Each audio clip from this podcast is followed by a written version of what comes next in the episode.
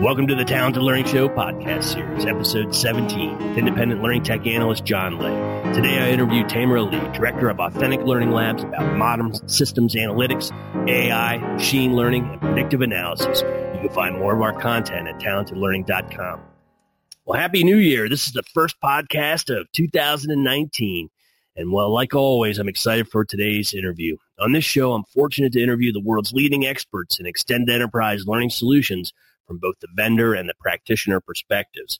Today, from the vendor expert side, my first ever return guest is Tamer Ali, Director of Authentic Learning Labs. Welcome, Tamer. Welcome back. Uh, thanks, John. It's an honor and pleasure. I didn't know I had that title. It's great.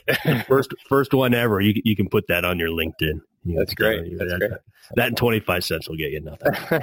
I need something like that. well, Tamer is a long term uh, learning systems expert and educational technologist, always pushing the edge in extended enterprise learning and continuing professional development learning.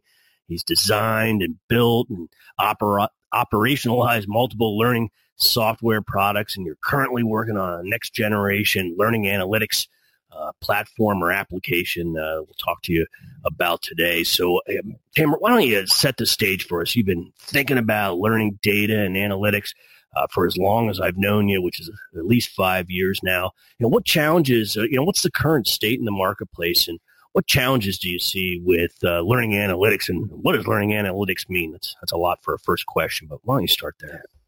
Well, it's a, it's a great question. I mean, and that's one of the challenges that many people have that question. And our challenge has been that we saw a marketplace that, with very good intent, was creating really good learning material in many cases, and in, education courses.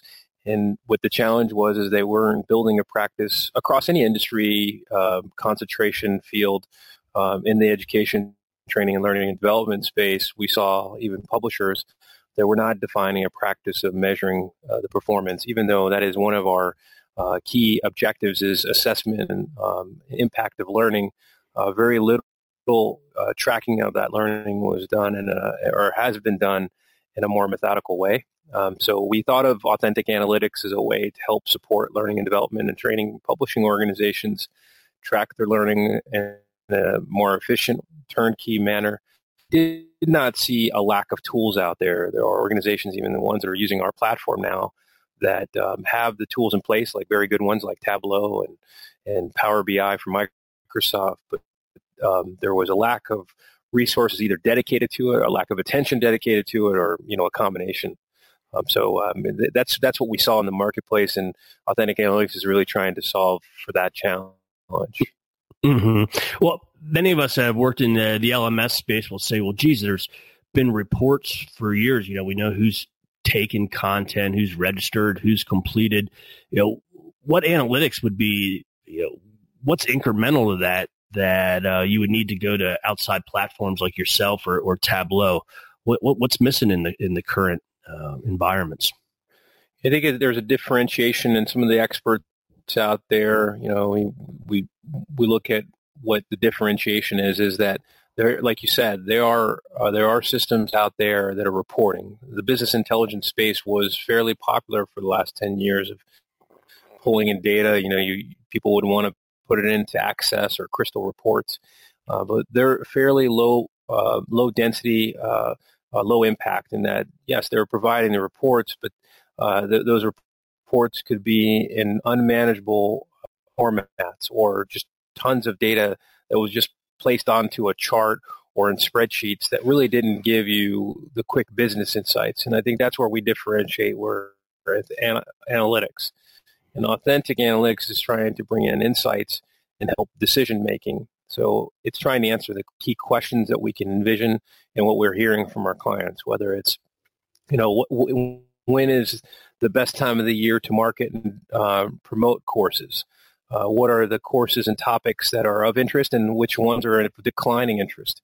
We're trying to uh, equip and inform learning and development and publishing like other tools have informed fields like marketing and uh, sales performance. We feel that learning and development has uh, equal rights to that claim, and so we're trying to give them a specialized tool set.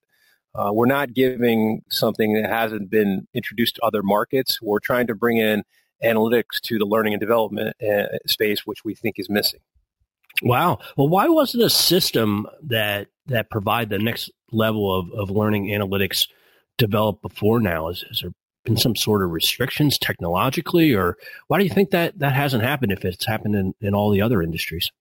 It's it's a great it's a great point. And I think it's it's probably that um, people are using tools already, but they the the progression has been, and as we mature as users of these platforms, we realize that you, you need specialization because the industry requires it.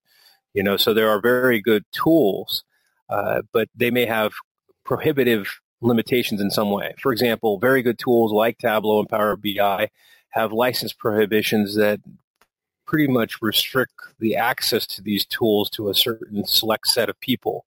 But if you're talking to a publisher or an education organization like an association, um, or a publisher that has multiple product owners and uh, product managers, it becomes very expensive to scale that license out to different people. You're having to pay the license to author these reports and then distribute the access to view those licenses. So they're different. Further, you've got to invest in the hardware and the to put this in. One is the software, that the visualization software. The other one is you have to have a data warehouse to compile all this data.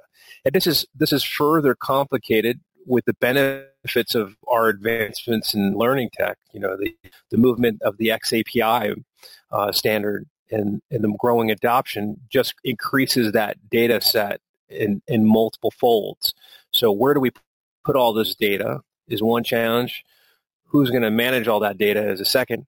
The third is what are the tools that we use at the third. And, you know, probably fourth is who can afford the attention to give this and build the practice around it. So these complications and any of those combinations we see in small to big organizations. We didn't see it prejudiced to a certain size organization. We just saw that anyone had these challenges. And we said, well, it's incumbent on us as learning practitioners to justify our existence in our space by creating a tool and a tool set and even even the practitioners to support it. So we, we kind of consider ourselves like a BI team in the cloud and an analytics team in the cloud for these organizations that we work with. Mm-hmm. You know, all that sounds great, uh, but pretty complex. Does does training and development teams and associations you know have the skill sets to uh, I don't know to do this kind of stuff. It seems seems incremental to a, a typical uh, educational professional skill set. They do to review this content. They don't have the resources. They they may have the wherewithal and the capabilities to build these dashboards, but they're so busy themselves. You mm. know, strategizing on learning, building out new products, analyzing the performance. That's enough of a full time job. To then add another layer of it would be complex and then you know that either they have to do it or they have to go to the IT team, and the IT team is already stretched with strategic you know uh, projects from you know the initiatives that they work on.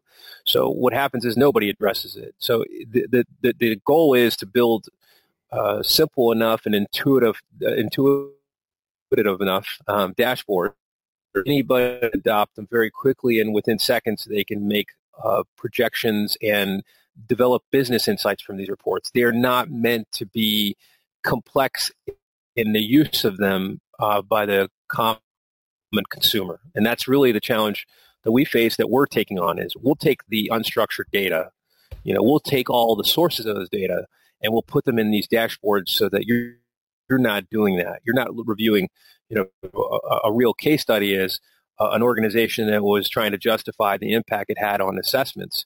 Uh, they took uh, they gave us uh, five years of data, which was thousands and thousands of rows. If you put this in an Excel spreadsheet with the business intelligence tool, it wouldn't do you any good. You would have to spend even weeks on analysis from you know either experts and psychometricians and also people who just know database queries. What we did was in one visual, if you could just imagine a visual like a, a line graph of performance, one line was the line of pre-testing, and one was post-testing of an aggregate of probably uh, 30,000 or 40,000 test attempts. But very clearly in one visual that was probably the width of a page and the height of half of a page, that you could uh, summarize thousands and thousands of rows of data. And so we put we put the insights in their hands so they the, the, the further analysis of okay what what tests are working which ones are not within seconds instead of spending all the labor and it's really labor at that point to put that together. Mm-hmm. Mm-hmm. Do you find that there is, you know, you spent your whole life, uh, professional life, or at least uh, the last part of it here, working in extended corporate, extended enterprise application and technology, and also, you know, working for for-profit, e-commerce driven, you know, associations or continuing education providers selling content and certification and test prep. Does the analytics tool also have a focus uh, towards the extended enterprise and and making money side of learning technology, or is it applicable across you know broader scenarios, including like I don't know academic and, and employee com, uh, compliance and so forth? What what are your thoughts on that? It's a good differentiation, John. I mean, I think uh, in in the in the current state of where the the the platform is with authentic is it is currently probably best suited for organizations that are uh, distributing content to a, an audience, uh, multiple types of audience and groups, whether they're promoting it and selling it or uh, promoting it for, you know, as a benefit to a membership, uh, or they're selling it because it's one of their products, just because the motivations are there to pursue analytics more. Uh, we do think that uh, this has applicability and we've had interest in adoption by people who are looking at it inwardly for employee use. But the the parameters, the metrics, and even the motivation for that um, may already be addressed by other tools right now. So I do think uh, it's more applicable to uh, extended enterprise publishers and people who are trying to der- derive either a business out of learning or uh, a mission based organization. Mm-hmm. Who would be um, who, who would be the day to day user uh, uh, of your product? What, what, would it be a, a, job title or job titles of somebody that would um, maybe not necessarily buy it, but who would who would be using it? What would that person? Be? We know this. We know this firsthand, and it's interesting because it like it's uh, essentially two or three tiers, or at least not tiers. I don't want to mention hierarchy, but basically three types of users. One is the day to day person who is creating and overseeing learning material. And that could be the administrator to the platform or someone who is authoring directly. Mm-hmm. That's one, and that's one key user. And that we've heard that this person, uh, the role type is uh, visiting multiple times per day uh, because the data is refreshed every day. Um, so it's it's it's re- new data uh, and fresh data. Uh, two is the product owners, the people who are in the capital monitoring multiple products within an umbrella of maybe a classification type, a category. So, you know, someone who owns the product skills for the business line, someone who owns the compliance library, those people will come in at that level, either receive the data from the dashboards from an administrator or go in themselves. Again, because of our license flexibility, they're not restricted, so they can go in directly, which we hear they. And the third is the overall owner, the stakeholder executive, who can also go in there and have an executive level dashboard to see or get that feedback on a daily basis from our our other two roles. Mm-hmm. So those mm-hmm. are the three people we heard. Now those people can typically be in education, but we've seen some overlap with IT supporting that. Mm-hmm. mm-hmm. Education and product management. Sorry, and, and product management. And who would be the ultimate buyer? Would it be the same people, or would it be at that executive level? We're seeing ex- executive level uh, support. Uh, the buyer typically is the the person could be uh, the person that the, uh, the, the the executive stakeholder is promoted as the um, the person who will be the liaison, uh, but the signature and the approval is usually the executive stakeholder. So I think the buyer is both, mm-hmm. Uh, mm-hmm. because both of them have perspectives that need to be served on the platform. Uh, we can't be highly technical and have all these filters and stuff without having the capability of just pure simple outputs for an executive or C level. But we also need someone to have the ability to drive down and say, what if I filter this report by this time, time segment, by this type of person within this tag, tag or category of content? What do I get? So we need both of those. And it's kind of dichotomous, that type of uh, perspective. Mm-hmm. Mm-hmm. Okay. Uh, digging deeper here from a, a, technology perspective, you mentioned earlier on in the conversation about XP, XAPI and that providing really a, a massive of data now that's really helped drive and um, you know the evolution of technology or the innovation of of technology, uh, like you're describing. One, what does that mean? Uh, just for uh, uh for folks that aren't from the the employee uh, learning technology side of the house, what does XAPI mean, and what kind of data is that? And well, and, and two, yeah, well, why don't we start there? I'll, I'll follow up after that. Can you just give us a brief summary of what that means? it's it's um the X is for experience, I think, and we just uh, um, we love acronyms and made it shorter. So instead of experience, we put it X as in the letter within experience API, and really it's an evolution. Well, it's not even an evolution. I would consider a radical jump from the current and um, legacy learning standards. We've had learning standards that really equate to ways that content can be created once and be interoperable on multiple platforms very much like if John, you and I are neighbors. I wish I lived near you, but uh, I don't. But if we were neighbors, uh, you know, let's say we had DVD players, and I love the movie Shawshank Redemption, and I love Star Wars, and you know, you, you have one, and I would want to borrow that DVD. We can borrow and play these because our uh, players are standardized on the DVD standard. That DVD standard equivalent in our space would be SCORM. Uh, XAPI takes a a little bit further and says, what if we can make content speak to the learning systems or the records keeper of data in a much more rich fashion and talk about all the things that someone did in a course or a learning activity. And that's where the experience API is. It's let's say, you know, I created an automotive training exercise where I have an engine, a new new Tesla engine, and Tesla Motor Company wants to train their new um, China operations on how to, you know, configure this this um, the robot to design this machine and engine properly, and I want to make sure I track everyone and every part of that engine um, assembly and fine tuning. XAPI defines a way for uh, these these learning materials to communicate each one of those experiences back to uh, uh, essentially a, what they call a learning record store or a database of record that would would capture all that. Now, the challenge is that that data now has to of uh, presented in a way that people can use it in actionable ways.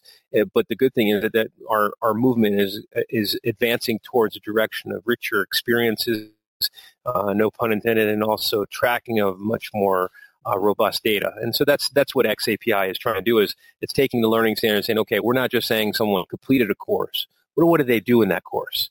Did they fine tune this engine? Did they did they check the spark plug? Did they um, operate step one, two, and three in the right order, those things to be tracked in in the um, the, the new current uh, advanced standard. Uh, adoption is still happening. It's not widespread adoption, but it's certainly something that everyone should note of and consider in their product development plans. Mm-hmm, mm-hmm. So, if I understand you, uh, XAPI will allow us to get to that granular that granular information that just uh, wasn't accessible before. But even if organizations track that, they don't have anything, they don't know what to do with that data. And Authentic Labs, Authentic Labs then would basically take and analyze and make that data useful in, in a way for those three different types of users. Is, that's correct. No, that's that's much better than what I said, John. It's exa- exactly right. So let's say, you know, now the major authoring tools, and even if you create custom tools, uh, custom courses out of your own um, um, code, those are uh, outputting XAPI uh, data. So, for example, the big tools, you know, we're in a Coke and Pepsi world where Articulate and Captivate dominate most of the content that's being developed that we see. Uh, th- those courses can communicate to the Authentic Learning Labs platform, we could capture that data and present it in visualizations that make sense for them. They've got this rich ca- capability of creating this data, um, but build on the courses that they they construct in the authoring tools. But they also need a place to put that data, and we're we're offering that and the expertise to say, okay, well, you just created a custom course. It's got some very robust data that is being presented. Let's let's create a visualization that makes sense of all that in the dashboards, and we can support that. Mm-hmm. So we are, a, you know, we, we are a learning re- what you know what they're calling a learning record store. We have that, and we're XAPI compliant in that we can take the XAPI and make sense of it and store it within the database mm-hmm. of authentic learning labs. Yep. So the educational technologist and NB's doing backflips, saying, "Great, we get to yeah. you, you, know measure this and that and the other, you know, about the the learning efficacy and you know how we can improve that in in all the the various ways." But the uh, the business guy in me is uh, you know saying, "Okay, well, what about incorporating things like I don't know point of sale systems or customer service applications or you know different business systems that have nothing to do with the learning. You know even in your own example like can we see how many times you know those uh, mechanics that were changing that spark plug uh, you know had returns or or customers come back uh, you know and so take that operational data to see if there's actually a line of connection uh, between the, the efficacy and actual business performance do uh, do organizations do that? Do you do you think like that? And we, we, we want to hear it more. We we're actually we've actually gone beyond what we first started with, with uh, platforms, you know, that are related to learning to all the complementary tools. So, for example, web analytics from Google, uh, oh. Adobe Analytics, um, the CRM system, Salesforce, or in the association space, they use association specific CRMs called AMS uh, we we have that data now, so we can correlate and cross. You know, you can you connect those data points. So, can we see what type of audience member takes what type of course? Is an example, a simple example. Or we can go the other way and say that anytime we see that the performance um, is dipping in in sales, can we automate or help recommend content that's in the learning platform that can can promote that skill or advance that skill gap. Those are the things that we can do when we start looking at across the the platforms that uh, correlate with the experiences, not just the learning platform. So this also breaks the barriers and it, it avoids the island nature of learning platforms mm-hmm. and starts, you know, talking about the promise that you mentioned, you know, where the business the answer, questions are answered. Mm-hmm. So that that makes perfect sense. So tell me how, tell me what AI, artificial intelligence, and machine learning is. Uh, you know, in a, in a couple of simple sentences, and how that impacts this whole discussion. Well, you know, it's it's not pixie dust anymore. The, the, a lot of people talk about these technologies, but they don't follow up with the details the you know the mystical qualities or you know the you know somewhat some people feel out of touch with these technologies because they seem so advanced and so out of reach. But uh, on um, on the other hand on the contrary we actually uh, bring that and simplify it to say that you know it helps these organizations scale. For example you know running uh, machine learning allows us to scan the the text responses and evaluations and assessment and we can actually score these categorically into positive, negative, and neutral feedback. So for an organization that's selling learning or promoting it to their members or customers, we know what's being favorably received, what's not, what kind of feedback is being given, and what words are being pronounced. So, you know, for an organization, do the heavy lifting. And that's one phrase we try to use is to consider this as a heavy lifting that's being alleviated from your side and it's placed on the machines. And the machines are getting smarter to understand what feedback is positive and negative. hmm hmm And so it gets smarter over time, though. So it's, or do you have to continue to program it to get smarter? That's that's the part I'm always missing here with machine learning. Yeah, I mean the, the, overall algorithms can get smarter because the people who are in charge of those algorithms are, and mm-hmm. further, you can also do the the machine learning tweaks that basically we can have c- control over.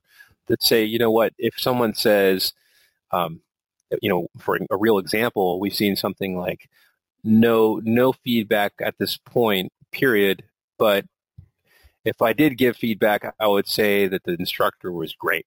So how do you score that, right? So that's that's a partial positive and it's a partial neutral. So those are things that over time, as we get more data, the data informs the machine, the persons running the machines to refine and polish the way we look at things. Very much like in the Netflix world, when Netflix started, you know, the recommendation algorithm was one way. They ran contests, a global contest to see if people can improve recommendations, and then you know it goes back and forth. They, we we still learn how to refine these things, even when we have the power of these machines to use them in the best way. The data is essentially the food that we need to then, you know, the bigger the data set, the better the performance of these machines. Mm-hmm. Mm-hmm. That makes sense. Any applications or uh, case studies? Um, you, you, talked about assessments. You talked about uh, surveys. Uh, any other good applications uh, that uh, you've been tackling? Yeah, I mean, it's it's a little bit of a departure. You mentioned other systems. Uh, you know, we had a, a, very large organization that has challenges or or challenged us with their um, their event. Uh, so they they uh, do an event for uh, uh, a registration, a live, and people register and then attend sessions at that event, almost like you would go to MacWorld or um, you know an annual uh, event like such you know that CES does, Consumer Electronics Show. And, and and at that event, people attend sessions and then provide feedback for those sessions. So it's a pool of data that's just sitting there that could be very valuable in terms of mining that data and getting content recommendations and also actionable um, steps after the, those people attend. And so we actually took that data, uh, categorized that data to positive, negative, neutral. Also, what what feedback was uh, provided, uh, showed in visual ways what topics were more important than others, and then we matched that to the learning data. So we took the learning performance data that's in the, the catalog of content in their learning platform and mapped it to the people who were live attending at their conference and found similarities and promoted and recommended next steps to people who attended certain sessions and those those people what likelihood they would have for content within the platform. So we're trying to merge the worlds that are too different. And, and what this organization had the challenge with is the audiences are radically different of going to the learning platform versus the live event. And they wanted to understand the, the, the motivations and also the gaps. And we were able to do that in a visual way within four or five images. Mm-hmm. Excellent. Excellent. So uh, even though this is on the cutting edge, uh, you know, what do you see coming down the pike? What's uh, you know, where's all all this going in a couple of years? we can, we can do this even faster, John. What we could do is just answer questions. What topics are seeing the issues? You know, what what are showing poor enrollments, poor grades, or declining activity? Answering the questions that business people want. What similarities in people are not finishing courses? Do certain people have similar attributes in their profile? All, all of them Gen Xers or people on the West Coast? Uh, times of the year or the week that are better to promote and take content. Uh, when people have had negative sentiment, are there in certain topics or certain times of the year? Uh, who has not done anything? What are the, who are the window shoppers? And are there common attributes to window shoppers that we can address? And are there? I mean, we do this right now. Is can we mothball content that hasn't been touched in three months or four months? And uh, what are the topic areas that are are somewhat uh, dated? These are the kinds of questions we want to answer. Other ones are on the score and the performance side. Who are the outliers? Uh, uh, wh- where are they performing strong or weak? Um, you know, the data that the psychometricians want. Those are things that we can do right now. And further is predictive analysis is helping the, the marketing of these perform these courses to perform better. And an example is we know the profiles of all these people. We're creating baseball card type profiles of these people. What are the topics of areas that they would be good at? and what they would be interested in and what areas would be best to market to them. That we could do right now and that we're doing right now. Wow. Wow. Sky's the limit. The sky's the limit. They've been doing this kind of stuff for years on the, the business side, but to see, uh, to get pulled into to learning and learning analytics and uh, to making a difference not only in the content and the programs and the efficacy, but then really as a business, how you can use this data to really drive everything you do from marketing to follow up uh, to ensure not only learners are getting the most value, but um, you know, organizations are from from their learning investments uh, and their learning technology investments. So, uh, sage insight uh, from uh, Tamer Ali, director of Authentic Learning Labs. Uh, this stuff is cool and only getting cooler. Uh, Tamer, thanks much for coming on the uh-huh. show a second time. it was great to have thanks, you. Jeff. All right. Thanks. Always nice to talk to you. can't wait to have you back on, and thank you. Me too. can't wait to have you back on you. here in a few months and and to see how this is all progressing. Um, this is stuff we've talked about for a long time in learning technology. It's it's nice to see it uh, being operationalized. thank you, John. All the best to you. Thank you. So, thank you, audience, uh, for tuning in to another episode of the Talented Learning Show podcast series. You can find more of our fiercely independent content at talentedlearning.com. Have a great day, everyone. Thank you.